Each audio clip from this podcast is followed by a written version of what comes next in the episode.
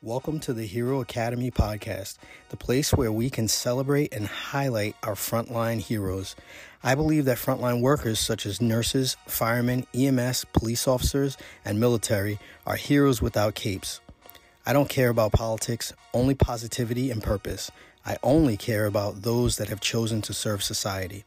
I believe in collaboration over competition, and here you'll find the secrets and strategies that let ordinary people become extraordinary inside of their passions. Sometimes we'll throw in some simple side hustles that everyday regular people are doing, and sometimes it's things that you could do to make extra money, especially if you're starting to think about retirement and what's next for yourself. Inside this podcast each week, you'll learn from people like you that were working full time but still found time to create a course, grow a big team, a large audience, or profitable side hustle.